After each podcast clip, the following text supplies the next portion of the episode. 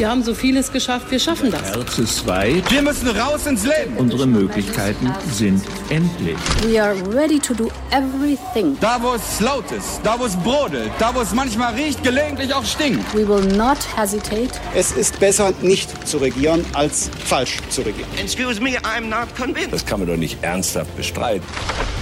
Hauptstadt, der Podcast mit Michael Bröker und Gordon Ripinski. Direkt von der Pioneer One. Herzlich willkommen zu unserer neuesten Ausgabe im Hauptstadt-Podcast. Es ist Freitag, der 7. Mai. Mein Name ist Michael Bröker und dort ist Gordon Ripinski. Ich freue mich auch, dass Sie wieder dabei sind. Hallo. Dieses Urteil des Bundesverfassungsgerichts ist von herausragender Bedeutung für den Klimaschutz. Ich bin darüber sehr froh, weil ich hatte schon frühzeitig vorgeschlagen, dass man auch nach 2030 weitere Ziele festlegt. Diese Ohrfeige ins Gesicht der Großen Koalition kann man jetzt nicht in einen Sieg umdeuten, sondern es ist eine Quittung für ein schlecht gemachtes Gesetz und für einen Mangel an Generationengerechtigkeit in der Politik der Großen Koalition. Ja, das fasst der parlamentarische Geschäftsführer der FDP-Bundestagsfraktion Marco Buschmann ganz gut zusammen. CDU und SPD, hier Peter Altmaier und Svenja Schulze, versuchen das Urteil des Bundesverfassungsgerichts zu umarmen. Plötzlich sind sie alle die großen Klimaschützer schon immer gewesen.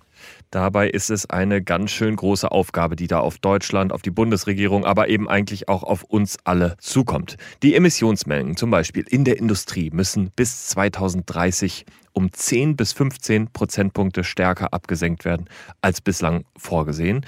Und äh, schon ab dem übernächsten Jahr müssen diese schärferen Vorgaben erfüllt werden. Ja, Gordon, wir werden es alle spüren, was da jetzt auf uns zukommt, wenn man an die Wohngebäude denkt. Da müssen jetzt die Wärmepumpen rein, in die Industrie muss der Wasserstoff rein. Beim Verkehr soll es neuerdings ohne Diesel gehen.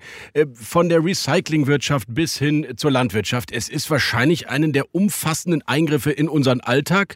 Und wer profitiert davon eigentlich politisch jetzt von diesem Urteil? Ja, absolut. Die Eingriffe werden schwerwiegend sein und groß sein. Und deswegen, glaube ich, wird auch der Wahlkampf darum gehen, wie man diese Eingriffe am besten verteilt. Das ist jedenfalls das, worauf die SPD setzt, dass sie sagen, okay, da sind auch ganz viele soziale Härten drin. Äh, das ist unsere Chance. Aber äh, die Zahlen zeigen natürlich, Umweltkompetenz, Klimakompetenz, das ganze Thema, das wird bei den Grünen gesehen. Insofern werden wahrscheinlich die Grünen am ehesten von so einer Debatte profitieren. Ja, und vor allen Dingen der Unionskanzlerkandidat hat natürlich ein Problem. Armin Laschet ist und bleibt ein Industriepolitiker. Das ist er in Nordrhein-Westfalen immer gewesen. Jetzt hat er auch noch den Kohleausstieg mit 2038 selbst verhandelt und will da von diesen Zielen natürlich nicht abrücken. Dabei sagt jeder, das muss korrigiert werden, wenn man das 1,5 Grad Ziel aus Paris wirklich erreichen will.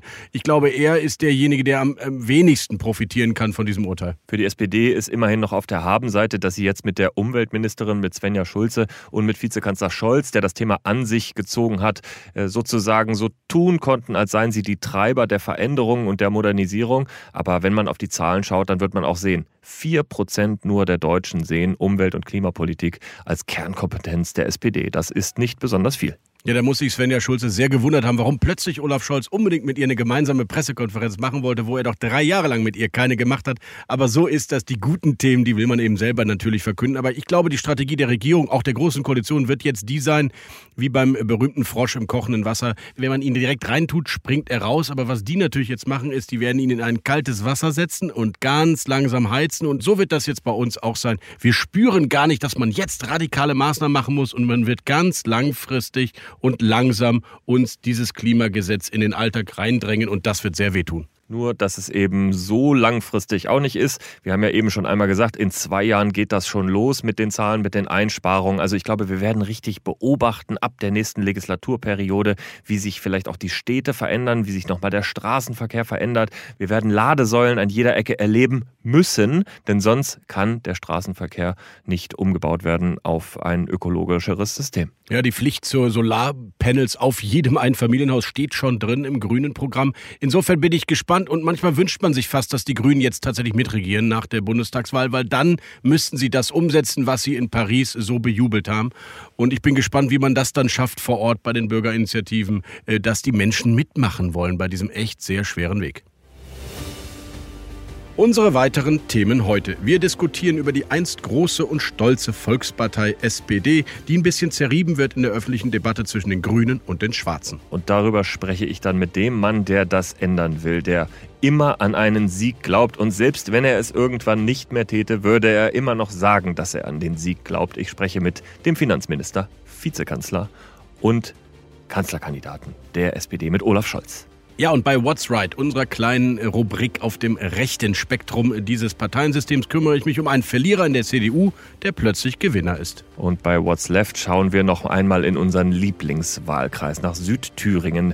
Da machen die Grünen den beiden anderen linken Parteien ein spannendes Angebot. Und ein Satz zu, das kürzeste und vielleicht manchmal sogar charmanteste, in diesem Fall auf jeden Fall charmanteste Interview der Berliner Republik, heute mit der Vizechefin der CSU, Dorothee Bär.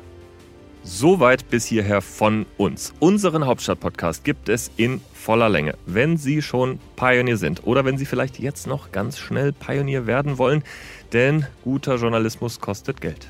Genau, und wir stärken mit diesem Podcast natürlich auch Ihre Meinungsbildung und deswegen lohnt es sich, Pionier zu werden. Kommen Sie an Bord bei join.thepioneer.de, können Sie bei uns Abonnent werden und mit diskutieren und viele spannende Artikel, Newsletter, Podcasts und Videos genießen.